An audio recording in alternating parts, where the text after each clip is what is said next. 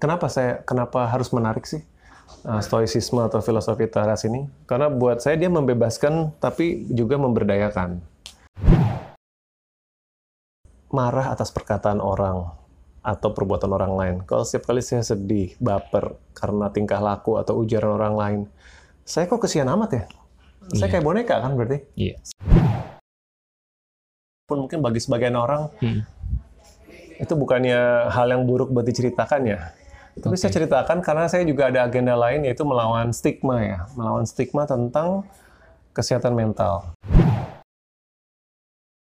Kesalahkaprahan paling umum dari yang belum mendalami uh, stoicisme itu adalah dikira ini mengajarkan apati.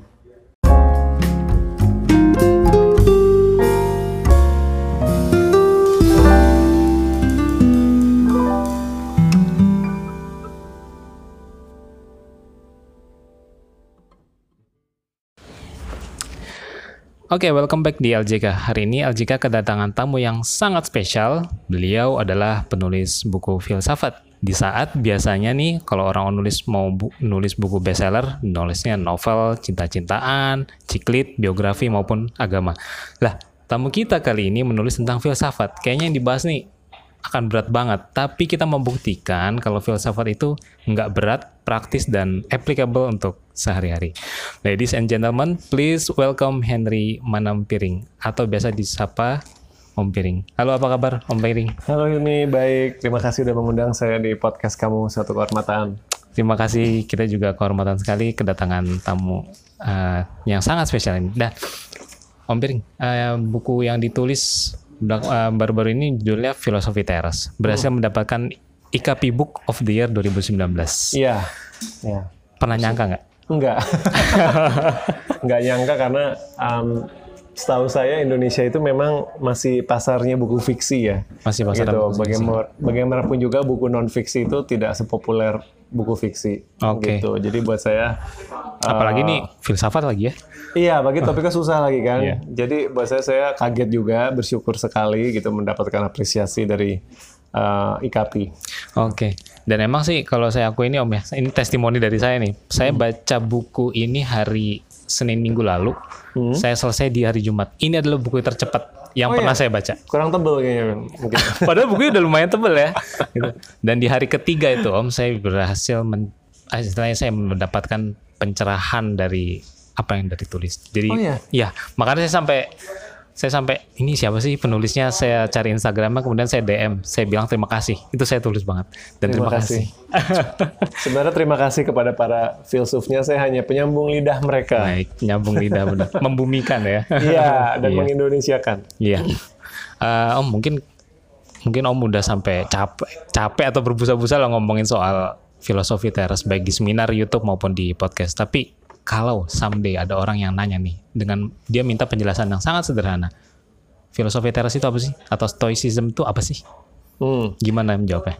Kalau saya harus dalam satu atau dua kalimat ya, Iya. um, buat saya ini filosofi manajemen emosi negatif. Manajemen emosi negatif. Iya, buat saya kalau ada orang bertanya, lebih baik saya jelasin benefitnya, manfaatnya apa. Eh, yang paling utama itu manajemen emosi negatif. Karena kalau kita baca tulisan-tulisan mereka, para filsuf awalnya, yang dari Yunani sampai Romawi, sampai 2000 tahun yang lalu, tulisan-tulisan itu memang eh, terutama berputar di sekitar emosi negatif. Seputar Ba- Mm-mm.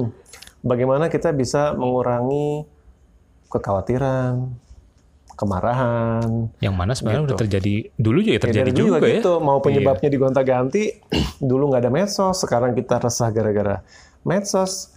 Eh, nggak jadi masalah triggernya apa? Karena ternyata mekanismenya nggak berubah Hmm. gitu dari pola pikir, dari kegagalan kita menggunakan nalar kita, gitu.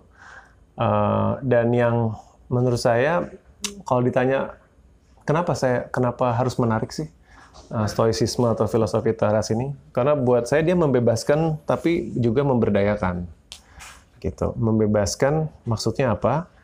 Karena kalau kita pelajari, ternyata kita ini merasakan emosi negatif itu atas salah sendiri. gitu. In, Iya. Dalam dalam satu sisi sepertinya itu kit- eh, penyebabnya kita sendiri. Penyebabnya kita sendiri. Ah, kita kan sering bilang, lo kenapa bete? Ya aku bete bisa bos ngeselin gitu tadi di kantor gitu. Kenapa lo uh, uh, marah? Iya gue marah sama pacar gue misalkan. Nah, bisa pacar gue begini. Perhatiin deh kalimat kita selalu menyalahkan atas kondisi perasaan kita. Pokoknya perasaan saya disebabkan karena si Anu atau karena peristiwa ini gitu. Gue marah karena pemerintah ini. Gue marah karena rejim ini Oke. gitu. Kita semua langsung mengatakan penyebabnya pihak lain. Filsuf Stoa lain bilang, no, no, no, no. Penyebabnya adalah kamu sendiri. Ada nalar kamu sendiri, ada pemikiran kamu sendiri yang menyebabkan emosi itu, dan bukan si peristiwa itu sendiri. Hmm. Buat saya sih ini membebaskan ya. Membebaskan. Membebaskan karena berarti Benar, benar. saya bukan boneka. Kalau setiap kali saya marah atas perkataan orang atau perbuatan orang lain, kalau setiap kali saya sedih, baper karena tingkah laku atau ujaran orang lain, saya kok kesian amat ya? Saya kayak boneka kan berarti? Iya. Saya selalu reaktif gitu. Ada peristiwa apa, kalau nggak bikin saya seneng, saya jadi emosi. Oke. Filosofi teras membebaskan itu. Enggak, sebenarnya penyebabnya kamu sendiri. Kalau penyebabnya kita sendiri, berarti kita bisa take control kan over our emotion. Betul. Dan itu yang mereka eh, sampaikan kepada para pengikutnya dalam tulisan-tulisan mereka. Hey, kamu kendalikan sendiri pikiranmu. Kamu nggak bisa mengendalikan peristiwa di luar sana, riuh rendah, politik, media sosial. Kamu nggak bisa, tapi kamu bisa mengendalikan pikiranmu sendiri, dan itu udah cukup. Oke. Sisi nggak enaknya, akuntabilitas. Gimana tuh maksudnya akuntabilitas? Akuntabilitas emosi. Karena kalau sudah mempelajari ini, saya udah nggak bisa lagi dong menyalahkan pihak lain. Oke, benar-benar Saya diri nggak- sendiri jadinya. Iya, saya udah nggak bisa lagi bilang, eh, pokoknya eh, saya putus asa karena salah pemerintah. Saya marah karena gubernur. Saya marah karena politisi X. Iya. Saya marah karena mantan saya, dosen saya, lalu lintas. Nggak bisa lagi. Hmm. Nggak. Nggak bisa lagi menyalahkan orang lain. Emosimu adalah kendalimu sendiri. Oke. Gitu. Jadi mengenai manajemen emosi negatif. Iya. Oke. Nah, saya pernah dengar nih Om di sebuah wawancara, uh, correct me if I'm wrong ya, katanya Om Piring itu pernah mengalami depresi secara klinis, bahkan sampai berpikir untuk tahap suicidal. Benar betul? Betul, dan itu saya taruh di buku saya juga, gitu. Jadi, dan itu sebenarnya titik awal pertemuan saya dengan eh, filosofi teras sebenarnya. Oke, gimana tuh? Biasanya orang kalau mengalami emosi negatif tuh biasanya relaksasi, meditasi, yoga. Kok melarinya ke filosofi, ke filsafat Tidak, malah?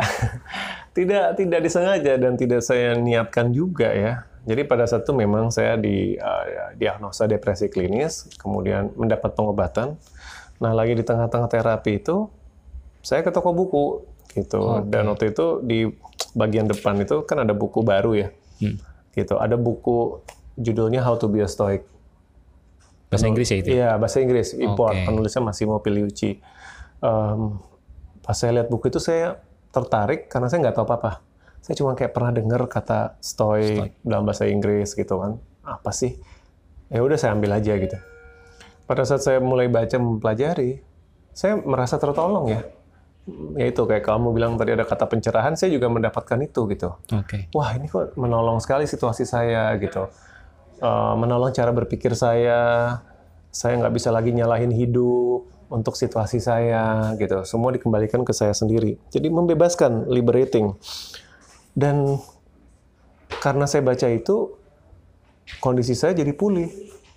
Gitu. Pu- Pulihnya cepat sekali. Sampai bisa dibilang em, saya menyembuhkan diri sendiri dari depresi klinis saya dan dokter saya konsultasikan ke psikiater dan dia bilang oke gitu kelihatannya kamu progresnya udah bagus sekali gitu luar biasa gitu Eh, ya udah gitu dihentikan obat obat-obatan nggak perlu lagi dan sampai sekarang ya syukurlah saya baik-baik saja Baik-baik saja ya. iya jadi Sampai sampai di- dikasih obat ya? Iya. Oke. Dan salah satu alasan saya kenapa saya mau menulis itu di buku saya maupun mungkin bagi sebagian orang Hmm. Itu bukannya hal yang buruk buat diceritakan ya. Tapi saya ceritakan karena saya juga ada agenda lain yaitu melawan stigma ya, melawan stigma tentang kesehatan mental. Karena kayaknya di Indonesia ini masih banyak ketidakpahamannya Oke, tentang benar benar tentang mental health gitu. Terus ada stigma buruk tentang pengobatan gitu. Padahal dalam beberapa kasus ya, dalam beberapa kasus obat-obatan itu sangat membantu. Gitu. Bayangkan kalau kita punya teman yang sudah depresi berat, yang sampai sudah tidak bisa berfungsi lagi, misalnya sebagai anggota masyarakat tidak produktif atau bahkan sampai uh, mau bunuh diri, Oke. gitu. Itu obat-obatan bisa membantu. Bisa membantu. Tentunya dengan penanganan profesional, Oke. gitu. Jadi ada agenda lain lah, ada agenda lain dari saya menulis buku ini juga sebenarnya untuk bring uh, mental health awareness juga, gitu, dan melawan stigma juga tentang uh, pengobatan. Hanya memang pengobatan itu kan tidak menyelesaikan akar permasalahan. Iya, benar. Dia membantu di kimia otak, gitu. Tapi hatinya di, ah, di fix sebentar, tapi pola pikir, belief kita yang yang menjadi apa underlying, jadi yang mendasari sampai kita korslet itu, itu tetap harus di fix dan itu bukan obat-obatan, Oke. gitu. Mungkin dengan bertemu dengan filsafat, mungkin ada yang bertemu di, di solusinya di agama, apa pun itu, apa pun itu itu harus diadres sendiri. Oke, oke. Om, banyak nih yang mensalahartikan stoik ini kayak seperti pasrah. Contoh nih misalnya pagi hari kita mau kerja, ah, tiba-tiba hujan. Nah kalau orang yang belum memahami mungkin marah-marah nih, wah tiba-tiba kok hujan, udah rapi begini, bla bla bla bla. Tapi sebenarnya mungkin orang yang udah stoik, oh hujan, oke, ya udah, ambil payung dan lain sebagainya. Iya. Nah bagaimana membedakan antara orang yang sedang mengaplikasikan stoik atau mempraktikkan itu dengan orang yang pasrah? Ya, itu itu pertanyaan yang bagus karena itu kesalah kaprahan paling umum. Kesalah kaprahan paling umum dari yang belum mendalami uh, stoicisme itu adalah dikira ini mengajarkan apati Oke, gitu. Karena ada penekanan pada dikotomi kendali, kamu nggak bisa mengendalikan apa pun yang di luar diri kamu. Jadi buat apa berjuang? Ya kan, buat apa berusaha gitu. Iya. Pasrah aja toh, katanya di luar kendali iya. gitu. Nah sebenarnya bukan bukan itu pesannya, gitu. Ingat makanya saya deskripsikan ini sebagai manajemen emosi negatif. Yang mau dicapai itu jangan sampai kita dalam berikhtiar, dalam berjuang, dalam berusaha, kemudian tidak bisa mengenali apa yang di luar kendali kita, sehingga kemudian dalam kita berjuang itu kita jadi stres sendiri, marah-marah gitu, karena nggak nggak tercapai, karena kita nggak menyadari sampai mana porsi yang bisa kita kendalikan, sampai mana porsi itu sudah kita harus legowo gitu. Makanya sebenarnya istilah sederhana apa manusia berencana Tuhan menentukan itu kan sebenarnya bagus, itu spiritnya sama. Spiritnya Gitu. sama benar. Hanya sampai tahap tertentu manusia bisa eh, apa berencana, berikhtiar, berusaha. Tapi akhirnya kita harus mengakui banyak faktor-faktor lain yang di luar kendali kita. Jadi pesannya sebenarnya berjuanglah, berusahalah, jangan pasrah, tetapi di saat yang sama selalu mengingat saya nggak bisa mengendalikan sepenuhnya outcome-nya, Oke. hasilnya. Begitu. Sekalipun kita udah sangat berusaha, kita udah belajar, contoh ujian gitu, udah belajar, tapi ternyata nilainya bahkan kita nggak pes, nggak nggak nggak lulus Iya. gitu. Ada faktor dosen yang tiba-tiba moodnya jelek, itu kan luar kendali kita. Oke, gitu. Jadi berbanggalah dengan upaya kita gitu. Fokuslah di situ apa yang bisa kita lakukan. Tapi juga don't be too hard on ourselves ketika hasilnya kemudian eh, nggak sesuai ekspektasi. Karena memang begitulah hidup. tapi sedih itu wajar nggak sih? Kalau sedih itu wajar nggak sih? kalau Wajar, apalagi- wajar. Sedih kecewa itu wajar. Yang yang mau dibantu dengan filosofi teras itu jangan sampai berlarut-larut atau berlebihan. Hmm. gitu manusiawi kok kecewa kesel marah tapi bagaimana cara kita cepat rebound lagi Oke, gitu karena kalau sampai kita terjebak berlarut-larut kan nggak produktif juga ya iya benar benar gitu. berlarut. Oke, Om ada eh, ketika saya membaca di salah satu babnya nih, ada yang saya konsep nih benar-benar belum paham nih Hmm. bahwa ketika kita kehilangan contoh nih eh, teman kita kehilangan HP. Oh, iya iya iya iya Nah, terus ketika suatu saat saya yang kehilangan HP, saya harus ber- bersikap lempeng aja gitu kayak teman sebagaimana jadi third person view gitu. Itu maksudnya gimana ya? Padahal namanya hilang pasti ya pasti ada marah. Kita pasti akan pertama kita marah kemudian nggak terima kemudian akhirnya berapa minggu berapa hari kemudian baru ya udahlah udah hilang. Nah itu maksudnya saya nggak ngerti gimana mengaplikasikan third person itu apalagi ini kadang-kadang kehilangannya di buku itu ditulis kehilangan bukan hanya sekedar HP tapi kehilangan kehilangan anggota keluarga misalnya. Iya, itu sampai itu? bentuk ekstrim. Ah ekstrimnya. Jadi memang mereka ini stoicisme itu dibilang salah satu aliran filsafat yang keras gitu. Hmm. Itu tuh komentarnya gitu, keras. Kalau sebagian orang tuh jiper gitu, terintimidasi. Astaga ini keras banget sih, berat banget gitu. Nah, Um, jadi sebenarnya intentionnya ya, intentionnya dulu. Sebenarnya maksud mereka begini. Eh ingat kan ada dikotomi kendali, Betul. ada sebagian hal di bawah kendali kita, ada sebagian hal tidak di bawah kendali kita. Nah, kemudian mereka berkata bahwa segala hal yang di luar kendali kita itu tuh sifatnya indifferent. Indifferent Oke, tuh maksudnya gini, iya ini kembali ke konsep indifferent. Jadi dia bilang gini, kita ini untuk mengurangi tendensi manusia itu menaruh value pada hal-hal yang tidak tepat. Contohnya kita mendewakan harta, Oke. jabatan, Hmm. gitu kan, kekayaan, hal-hal yang di luar kendali dia. Hmm. Tapi kita eh, apa kasih nilai terlalu tinggi. Isunya apa? Karena hal itu di luar kendali kita. Pada saat direnggut, matilah kita, ya nggak? Benar, benar. Kalau kita memuja jabatan, padahal jabatan itu sebuah ilusi atau kehormatan, popularitas, sampai kesehatan bahkan. Kalau sampai itu tiba-tiba direnggut karena itu di luar kendali kita, kita siap atau enggak? Hmm. Jadi mer- mereka tuh mau mengajarkan bukan detachment sih, cuman bagaimana kamu tuh tidak terlalu ya detachment bisa. Bagaimana kamu tidak terlalu attach pada hal-hal eksternal. Bagaimana kamu tidak attach pada harta? Bagaimana kamu tidak attach pada hanya sebuah HP? Karena kamu tidak terlalu attach pada titel Oke, benar. gitu. benar. Karena kalau kamu terlalu attach dan hal itu kamu tahu di luar kendali dan hal itu hilang, kamu goyah lah kamu.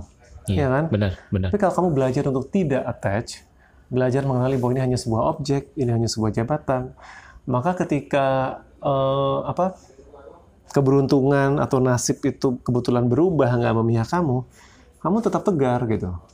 Iya. Jadi niatan itu bagus. Nah maksudnya apa dengan eh, cerita kayak perlakukan kamu kehilangan barang seperti kamu kalau dengerin teman kamu kehilangan barang?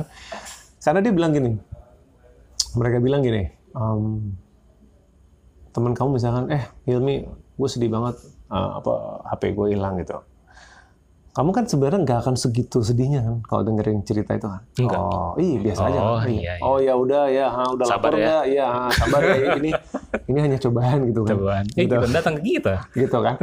Nah, ujiannya adalah kalau kamu bisa bilang ke orang lain bahwa it's just a HP, ini hanya ujian gitu. Harusnya nilainya sama kan dengan pas itu HP kamu gitu. Kamu bisa nggak menerapkan opini yang sama ketika HP-mu yang hilang? Oke, oke. Objeknya sama ya, HP. Objeknya tuh sama. It's just HP gitu. Jadi kenapa kamu lebih meratapi HP-mu lebih daripada orang temenmu yang kehilangan HP gitu? Oke. It's benar. just an object gitu. Sama kayak kamu bilang, udahlah itu hanya HP gitu kan. Ya kamu harus bisa nggak ngomong itu ke diri kamu sendiri. Kalau sampai kamu nggak bisa, aha, ketahuan bahwa kamu punya attachment yang Kuat. nggak sehat terhadap benda eksternal. Saya jadi ingat nih uh, sama kata-kata filosof yang ditulis juga di sebenarnya di buku filosofi teras itu.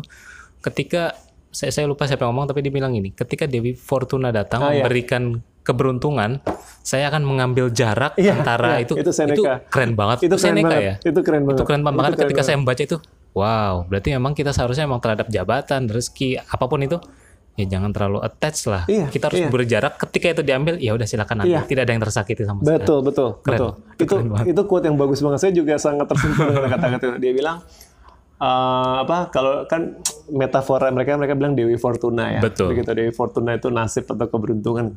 Ketika Dewi Fortuna tersenyum, ya udah gitu. Saya tetap waspada karena dia Iya. bisa aja ngambek habis ini. Betul. Dan ada kata-kata yang bagus ketika dia mengambil lagi apa yang dia berikan, saya nggak akan meratapinya. Silahkan. Ja, jadi dia nggak akan, jangan ambil jabatan saya, Hmm. kesehatan saya, popularitas saya.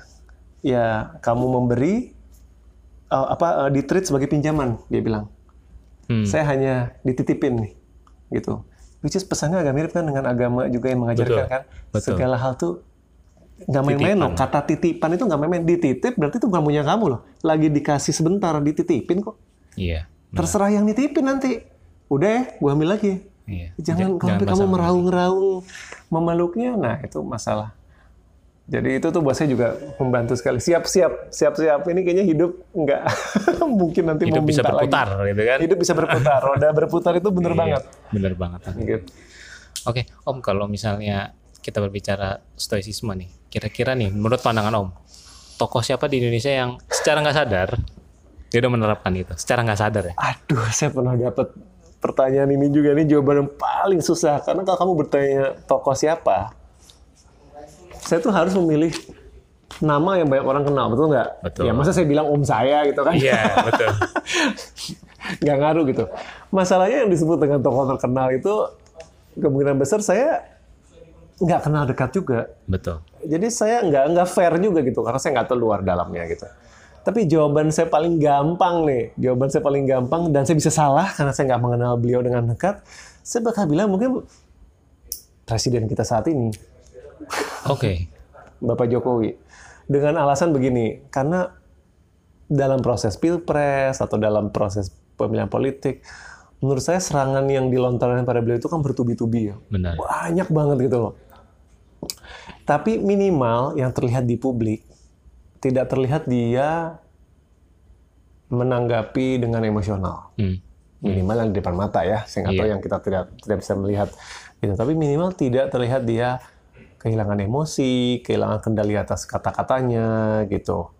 Eh, jadi hanya berdasarkan hal itu buat saya oke minimal sebagai tokoh publik dia kelihatannya mampu mengendalikan gitu. Contoh ekstrim yang berbeda itu kan Donald Trump. Donald Trump itu Oke. apa pun nge-tweet gitu.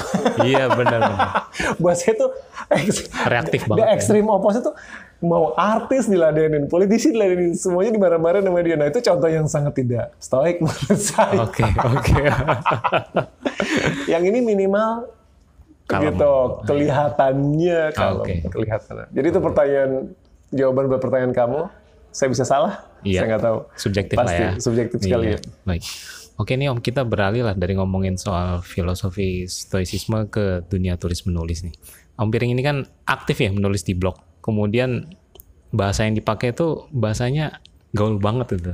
Itu eh, pertama nih nemu ide menulis itu dari mana dan kok bisa bahasanya kok enak banget dibaca. Apalagi Om ini kalau saya perhatikan kayaknya ini juga eh, memiliki keter- ketertarikan terhadap human behavior ya. Benar. Iya betul. Apa karena latar belakang agensi? Mungkin berkait, mungkin Hmm. mungkin saling berkait. Em, latar belakang profesional saya, saya dulu riset pemasaran, jadi sudah biasa riset konsumen, Hmm. ngobrol dengan konsumen gitu. Kemudian kebetulan dunianya komunikasi, penyampaian ide berarti kan. Advertising itu sebuah bentuk komunikasi kan, Iya. gitu. Ah, salah satu saja bentuk komunikasi. Jadi mungkin karena latar belakang itu sudah terbiasa dalam dunia penyampaian ide, Hmm. jadi itu membantu. Tapi ya kamu bener sih yang kamu bilang. Eh, sebelum jadi penulis buku yang diterbitkan, saya banyak ngeblok Hmm. zaman dulu dari sejak tahun 2005 kali. Jadi saya udah Oh 2005 ya? 14-15 tahun saya awal pertama kali ngeblok. Dan ngeblok itu kan jadinya seperti latihan menulis ya, Benar. gitu. Saya nggak usah nunggu berapa banyak yang membaca, yang penting ada topik menarik saya mau coba sampaikan, saya lihat responnya positif, oh berarti saya tahu bahasa apa yang mengena, gitu. Jadi dari dulu saya percaya begini, penulis macam-macam ya, stylenya ya. Benar. Ada penulis yang sangat mementingkan gaya penulisan, gitu kan, puitis atau indah. Oke lah itu nggak nggak jadi masalah. Saya memang dari dulu penekanannya pada penyampaian substansi. Substansi atau inti pesan itu harus sampai apa pun caranya. Oke. Dan itu membuat saya menyesuaikan gaya bahasa. Karena buat saya lebih penting orang dapat atau mengerti intinya daripada kemasannya Benar. gitu. benar. Jadi memang bahasa saya ya kasual, mungkin kadang-kadang melanggar kaidah bahasa Indonesia yang baik dan benar. Saya mohon maaf. Tapi karena karena dari saya tuh gimana ya supaya nyampe dulu nih. Oke. Gitu. Tapi itu saya. Oke. Karena saya tahu ada penulis lain yang justru wah nggak bisa gitu. Tutur katanya pun harus eh, indah gitu. Hmm, Nah, saya tidak punya skill, kemampuan atau minat untuk sampai cara penyampaian seperti itu. Yang penting pesannya sampai gitu ya. Iya, Dan, dan mudah dipahami orang. pragmatis betul, mudah dipahami, ngerti. Nah itu udah cukup buat saya. Oke. Om, saya pernah ah, saya merhatiin juga nih di salah satu isi blognya itu yang banyak ditulis di 2017 di mana saat itu tensi politik lagi tegang-tegangnya ya dan kemudian mengerucut di 2019. Hmm. Ah, secara nggak sadar ah, kita tuh sebenarnya udah kita tuh pernah terpecah menjadi dua kelompok. Gitu. Pernah bukannya masih? Ah, oke. Aku nggak tahu lah itulah. Nah, Ah, terus? kita balik lagi nih dari dunia nulis ke stoicism. Gimana stoicism ini bisa mencegah Iya. terjadinya dikotomi itu lagi? Bukan dikotomi kendali tapi dikotomi pemik eh, kubu-kubu itulah. Ya saya saya selalu kembalikanlah ke ajaran basicnya uh, stoicisme ya. Jadi mereka bilang bahwa kita ini hidup itu harus selaras dengan alam, in accordance with nature. Dan selaras di alam ini bukan buang sampah sembarangan, bukan nggak pakai kantong plastik gitu ya, bukan Iya. itu ya. Alam itu tuh benar uh, lebih besar gitu, termasuk hukum-hukum alam. Dan konsekuensi bagi manusia itu hidup selaras dengan alam itu sederhana aja gitu. Pakailah nalarmu. Kita kan sejak kecil dibilang apa bedanya manusia dan binatang? Oke. Kita punya akal sehat kan? Ya udah sama gitu. Filsuf Stoa juga bilang, tuh udah tahu manusia bedanya dengan binatang punya nalar rasio. Kenapa nggak dipakai? Karena kata mereka, kalau kamu tidak memakai sesuatu yang sudah dianugerahkan, ya makanya masalah timbul kan? Hmm. gitu. Kalau lo emosional, kalau lo nggak berpikir dengan nalar, siap-siap aja gitu. Banyak masalah. Banyak masalah. Benar. Nah, kembali ke tahun politik dan polarisasi, menurut saya banyak sekali eh, masalah polarisasi timbul karena eh, emosi yang tidak terkendali. Hmm. Balik lagi tuh emosi negatif yang tidak terkendali. Em, kita ki- tidak memakai nalar, begitu kita membaca sesuatu berita sesuatu kadang-kadang kita nggak cerna baik-baik secara objektif, kita reaktif, kita emosional, dapat WhatsApp baca headline yang provokatif dikit kita kepancing, Hmm. gitu. Eh, dan itu akibatnya hanya memperburuk kan Oke. gitu hanya memperburuk situasi eh, kita sudah emosional banyak prasangka banyak suzon gitu yang yang yang kita nggak cek ya udah deh gitu jadi konflik itu timbul kita nggak mau menahan diri sih gitu kita nggak mau tenang menghadapi sebuah wacana atau sebuah isu yang penting ngegas aja dulu Ngegas gitu kan dulu, emosi ngegas aja dulu. dulu dan itu kan jadinya kan reaksi berantai ya pihak A ngegas bikin pihak B kesel pihak B ngegas terus aja gitu gitu Gitu terus benar. ya. Dan ini di era media sosial ini justru menjadi semakin penting menurut saya pesan kaum stoa ini. Karena media sosial itu kan dikendalikan algoritma, ya? Betul, betul. Benar, Iya kan? Benar. Orang lagi panas kayak apa, algoritmanya makin terus feeding itu kan, Benar, benar. gitu. Jadi bayangin algoritma media sosial itu menunggangi musik kita. Hmm. Semakin kita panas, marah-marah, semakin kita terpolarisasi, algoritma membaca itu dan makin feeding uh, ke situ. Oh, lu benci marah-marah sama topik ini, makin dikasih kan? Karena Iya, lo iya, kelihatan engage banget sama topik kayak gini. Iya. Matilah kita sebagai uh, umat manusia kalau caranya kayak gini. Hmm. Jadi kalau kita lebih uh, tenang, kita objektif, kalau baca berita tenang dulu gitu, Uh, tidak tergesa-gesa mengambil Star, ya, kesimpulan. star ya. Star itu, ha, ha. Setiap kali mau emosi, mau ngegas, sabar lu, sabar lu, stop dulu, gue pikirin dulu. Kalau semua orang kayak gitu aja, gitu. Algoritma itu juga nggak berdaya sih, gitu. Uh, dan kita akan lebih apa ya, bisa lebih mencoba mengerti lah pihak lain, Oke, gitu. oke. Gitu sih. Oke, sip. Eh, om, balik lagi nih ke dunia tulis menulis. Eh, Kira-kira ke depan mau nulis apa lagi nih? Apakah PA mengenai filosofi teras nih mau diturunkan lagi dalam arti gini? Parent, eh, stoic parenting misalnya atau eh, Iya, stoic for employee ya. Saya kebetulan baru-baru ini om beberapa hari yang lalu sih sempat nulis sih mengenai parenting stoic di blog. Itu Oh, juga iya? itu juga karena emang ke ke apa? dari eh, pengaruhnya dari bukunya Ah. Om sih. Saya ngejelasin soal sebenarnya anak itu tadi kayaknya barusan dijelasin eh, di kita bicarain juga anak itu perlu nggak sih perlu nggak sih orang tua itu mengharapkan anaknya membalas bakti. Saya sempat nulis itu. Wah, bagus. Apa kesimpulan kamu? Kesimpulannya ya anak itu di luar kendali. Nah, jawaban tepat, Oh, iya. sesuai. Nah, kira-kira kalau Om ke depan masih ada project menulis apa lagi? Katanya no- mau nulis non fiksi, eh fiksi nih katanya. Iya, itu impian sejak lama sih, mau menulis eh, fiksi. Walaupun belakangan waktu saya roadshow mempromosikan buku ini, ada yang mencetuskan ide. Bagaimanapun juga buku filosofi teras ini cukup panjang ya. Benar. Kebetulan kamu hebat sih bisa menyelesaikan dalam kurang dari seminggu. Tapi bagi banyak orang itu menjadi barrier gitu. Oke. Karena bukunya dianggap tebel, panjang gitu. Jadi ada yang mengusulkan apakah mau dipikirkan ada format lain yang lebih bahkan lebih ringan lagi gitu. Jadi eh, apa intinya Mau aja gitu. diintisarikan gitu ya? Di- disarikan lagi Hmm. karena buat yang udah baca yang ini mungkin bisa jadi sebagai pengingat Hmm. sama juga agar orang-orang yang mungkin nggak kuat baca lama bagaimana supaya mereka pun bisa tetap mendapatkan Hmm. pesannya gitu walaupun dalam versi yang lebih light Iya. gitu jadi ada yang mencetuskan ide itu masih saya pertimbangkan sih Oke. benar. gitu Mungkin ini juga Om kalau boleh saya kasih saran. Eh, Boleh. Di, di bab akhir itu kan di- dijelaskan mengenai latihan-latihan. Tapi menurut saya latihannya masih kurang Om. wah iya nah itu Pas saya udah dapet, loh kok udah habis ya? iya Oh ternyata oh latihannya wah seharusnya ada yang bisa di, lebih digali lagi nih. dipertimbangkan Ya. Oke itu itu jadi kasih. aplikasi yang lebih pragmatis ya Iya. masukan bisa juga tuh Oke oke. gitu Nah Om kita udah nggak sad nggak sadar nih udah setengah jam ngobrol. Oh, iya. Nah kira-kira ada hal lain yang ingin disampaikan Ada hal lain yang ingin disampaikan nggak? Yang belum sempat kesampaian dalam pembicaraan kita ini? Hal lain Penutup. eh, apa ya kalau ya kalau buat saya ini kali em,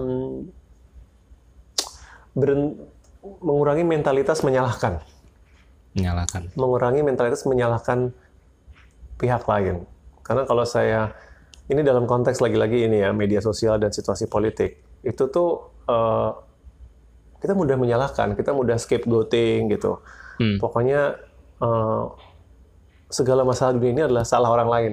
Salah mungkin salah suku lain salah kaum beragama lain Iya. salah kelompok politik lain. Pokoknya salah lain aja dulu. Hmm. nah itu kalau kita kalau kita kembalikan dalam konteks filosofi teras ya ya itu udah salah yang pertama. Karena kita barusan menyerahkan nasib atau kesejahteraan kita selalu pada pihak lain dan seolah-olah itu salah orang lain gitu. Eh, prinsip filosofi teras ini kan kembalikan ke diri kamu. Gitu. Apa sih yang bisa kamu kendalikan? Start dari situ. Benar.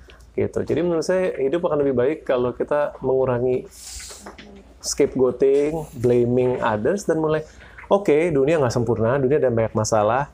Sekarang yang dari saya apa yang bisa saya lakukan? Hmm. Daripada kita pokoknya salah aja salah pihak lainnya dulu, nggak kelar-kelar. Hmm. Itu kalau setiap orang introspeksi, ya ini ada isu ini, daripada saya nyalain pihak lain, dari saya apa yang bisa saya lakukan, start dari situ, mungkin kita bisa lebih baik sebagai Oke. masyarakat. Oke. Itu Oke.